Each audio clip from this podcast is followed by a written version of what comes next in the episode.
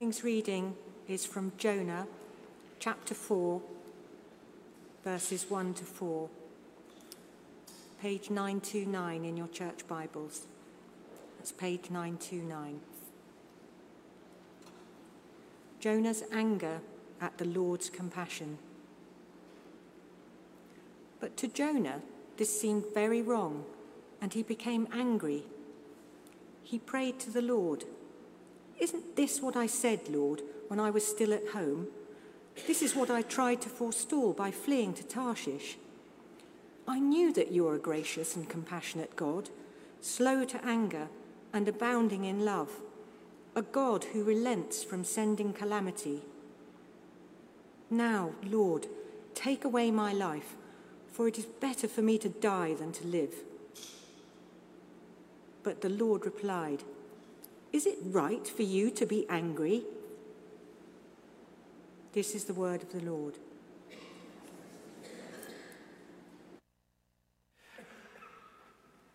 Thank you, Helen.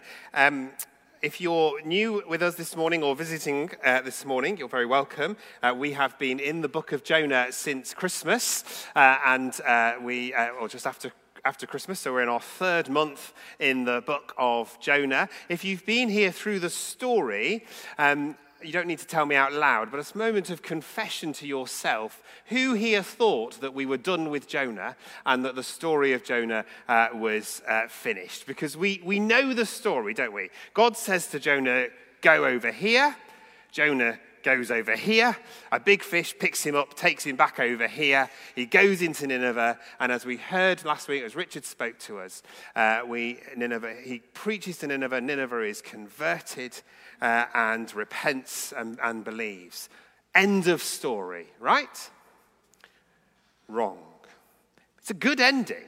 It's a good ending. If it was in a film, Jonah would probably be played by someone like Idris Elba or something like that. Uh, and he'd walk into Nineveh with sort of flames going, because there's always flames. I'm not sure why. Uh, there's always flames. Uh, flames going in the background, and people would be converting and coming to God, and the credits would roll end of film. But that's not where the book of Jonah ends.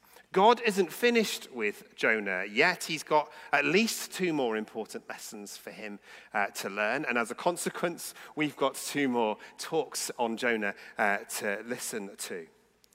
I just want to very briefly remind us why we're calling this series The Prodigal Prophet. Why is Jonah the prodigal prophet? It's not just because we've nicked the title from Tim Keller's excellent book, uh, which I can highly uh, recommend to you we see in this story of Jonah a number of parables with the story of the prodigal son or the lost son that we read about in Luke 15. It's not my intention to read that to you this morning. Uh, I'm sure many of us will remember it. If you don't, read it later, Luke uh, 15.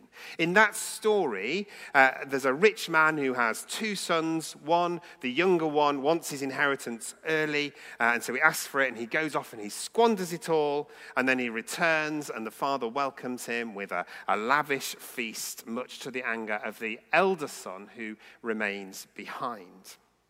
Now, we can see the parallel with the first son and Jonah quite easily. The son didn't want to live with the father under the father's rules, and so he runs away, and he's brought back, in that instance, by his circumstances, uh, in, and is redeemed. Jonah didn't want to live or do what it was that God wanted him to do. And so he runs away and is brought back, in his instance, by a large fish. Circumstances, I suppose. Uh, and God does what he has promised, he redeems. I think these first four verses of Jonah chapter 4 today show us something of a parallel, however, with the older son.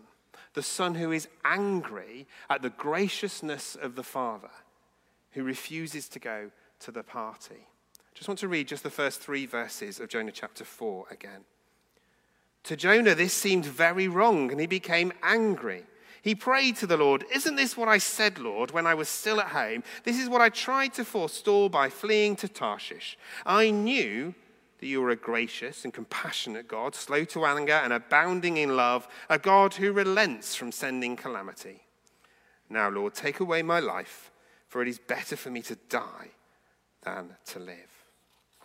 Remember, right at the beginning of when I was speaking, where we thought the story of Jonah had ended. Jonah has just seen thousands of people converted. God's forgiven them, He's reconciled them to Himself. His preaching has literally brought about the conversion of a city. Far from falling asleep or not listening to you, as uh, Neil was saying earlier, this is some pretty great fruit that Jonah has seen, right? He's bearing fruit. I'd be pretty overwhelmed, over the moon with that sort of response, frankly. And yet Jonah is angry, angry with the Lord for what he has done. Why? I think verses 2 and 3 give us an insight into the inner monologue that's been going on for Jonah right from the beginning of the story. We only get a brief version of it here, but we can imagine what's been going on for him, can't we? He's been thinking, I knew it. I knew he would do something like this. These people are evil and they only change their ways because they're scared. They didn't convert and start worshipping God immediately. They merely promised to start changing. And he's been merciful. Don't get me wrong, it's nice that he's good and merciful and everything, but this time, God, you have gone too far. Maybe his monologue went something like that. Jonah cannot see how the God who has promised to preserve Israel and accomplish his purposes in the world through Israel can show mercy to his enemies. How can he be the God of justice and yet allow the violence and the evil of Nineveh to somehow go unpunished? Some talks that we do here at St. Jude's have uh, three points, all beginning with the same letter, uh, and there's a lot of value in, in that. I don't have three points with one letter. Uh, I have one and a half points, and they don't start with the same letter uh, this morning, because I think this is the main thing I want us to take away this morning. These first four verses of Jonah chapter 4 show us that not only did Jonah have a problem with what God was asking him to do, but he also had a problem with the one who was asking him to do it.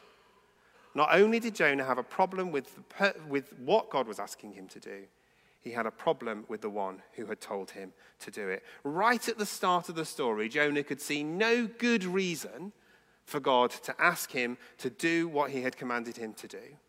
And so, therefore, he had resolved that there couldn't possibly be a good reason for him to ask him to do that.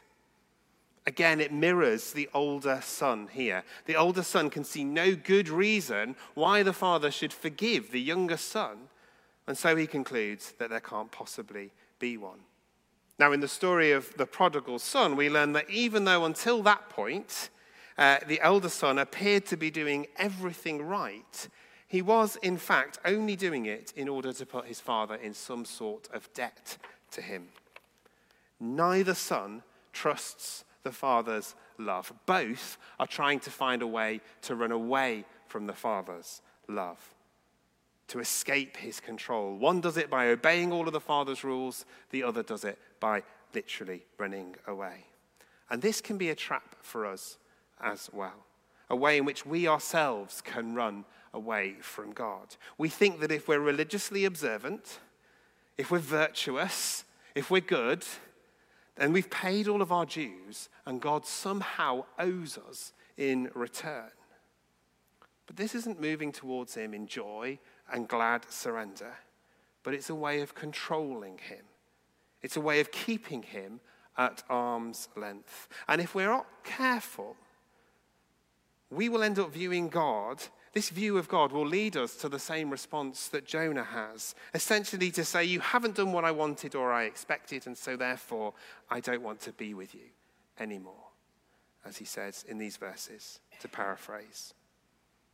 It's easy for us sometimes to be unable to see how God could possibly work in a situation and conclude that he can't or he won't. But when we do that, we limit God we try to control God.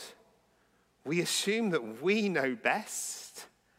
And frankly, we reduce our need for Him. I said before that there's one and a half points because this briefly leads me to my half point. It's related. In chapter two, we got a foretaste of this, that this meltdown was coming. Jonah's reason for fleeing was that he thought God was going to be merciful, and, uh, and that was, in his view, unjust.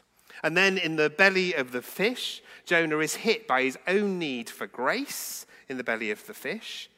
But yet, at the very end of Jonah's prayer in chapter 2, he says, Those that cling to worthless idols turn away from God's love from them. Jonah has seen that he needs some of God's grace, but surely he's not as bad as them over there, is he? I need God's grace, but I don't need it as much as they. There remains a lack of humility in Jonah's heart. He essentially says in that prayer, Salvation comes from the Lord, and then in the next breath, but thank the Lord, I'm nothing like them. This is why he's susceptible to this spiritual crash which happens in our passage today. Not only does Jonah not really believe that God has his best interests at heart, but his response to it is that he knows best. His response is one of pride, self pride perhaps, national pride. And again, a second warning for us, particularly for me. I've had COVID twice in my life in the last uh, four years or so. Once was in uh, 2021, and uh, sorry if I've told you this before, it's relevant. Um, uh, I had an unusual Sunday here at St. Jude's, uh, and uh, a number of people were unwell during the day. And at the last minute, I had to step in and do various things that I wasn't expecting, uh, uh expecting to do. And sometimes people at this church like to tease me and say that they don't really need a vicar because they can get on with it all by themselves, which is, uh, which is uh, probably true. but on my walk home on that particular Sunday evening, I thought to myself, well, St. Jude's don't think they need a vicar. They do today, didn't they? Utter, complete, unashamable pride. I went home, coughed, took a COVID test, and was out of action for 10 days over the Christmas, early Christmas services of December 2021. Two weeks ago, uh, I sat with our staff team reading Live No Lies by John Mark Comer. It's a great book. I can highly recommend it to you if you've not read it. And as part of our reflection on the chapter that we'd got to, I shared that the biggest lie that I choose to believe is that I'm so important that the world cannot cope without me. The biggest lie I choose to believe is that I'm so important that the world can't cope without me. Pride. It was that lie that brought me back early from a conference that I was at in order to do some things. While others were away, I thought, it's okay, I'll hold the fort, it'll all be fine. And then I got COVID again and wasn't able to do anything at all. Gracious, grateful to the friends who stepped in, particularly at the last minute last week. The saying goes, pride cometh before a fall. In my case, pride cometh before COVID, uh, I think. Now, there's a health warning here because you, you have not heard me say that God gave me COVID. That's not what I'm saying. But you had heard me say, you have heard me say that through getting COVID, God taught me twice the same lesson. That the remnants of pride that remain in my heart are in need of being broken and brought before Him. Once again, as He always promises He will, He has used all things for His good. C.S. Lewis famously said, Humility is not thinking less of yourself, it's thinking of yourself less. By our door, which I'm ashamed to say I haven't looked at for a while and have done this last 10 days, is this which um, Jess made for me. Some of you will be able to see it. I'll read it to you. Uh, this is part of the prayer that's prayed over those of us who are ordained, but as with much of that prayer, I think it actually stands uh, for everybody that's in this place. And it says, You cannot bear the weight of this calling in your own strength, but only by the grace and power of God. You cannot bear the weight of this calling in your own strength, but only by the grace and power of God. One of the reasons, perhaps the reason, why Jonah has this problem with God is that somewhere in his heart he is believing that everything depends on him. He has this pride that needs to be broken. And when we think we know best, when we believe, in my case, the lie that the world cannot cope without us, this is pride. And incidentally, if you're sat there thinking, oh, I don't suffer the same as that, When was the last time you switched off your mobile phone? Or when was the last time you took a Sabbath as commanded to uh, by Scripture? I'm sure many of you, most of you, don't suffer with this, but perhaps I'm not completely alone in it. I've said already one and a half points. Are we moving towards God with joy filled surrender?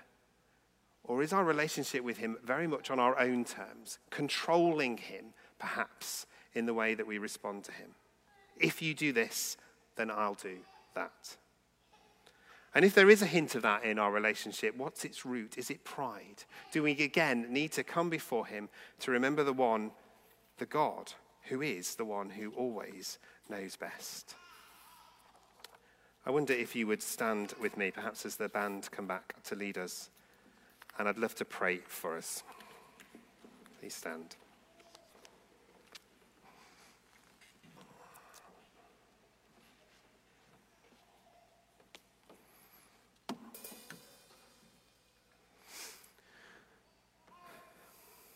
Lord Jesus, we thank you for this passage. We thank you for this story of Jonah, which has so much fruit within it. Lord, we recognize that in this passage, Jonah, it reveals to us that Jonah not only has a problem with the, what he's being told to do, but with the one who's told him to do it. Lord, for the times that we fail to see how you can work, would you call us into a deeper level of trust with you, of trust in you? Would you call us away from the temptation to resolve that you clearly can't work, but to know your power and your presence, which is at work always? And Lord, for the times when we are tempted to do things in our own strength. For the times when we believe that the world, the lie that the world cannot cope without us. Would you remind us, Lord, that it is you that the world cannot cope without? It is you that we cannot cope without.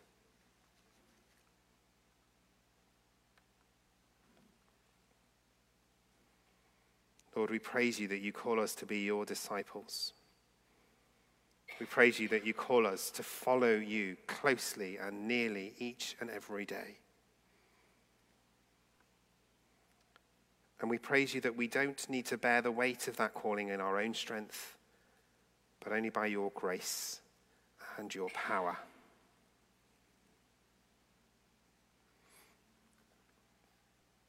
So, Lord, this week we pray that you would bring us closer to yourself, that we would see you at work, be encouraged by all that you have done and all that you are doing,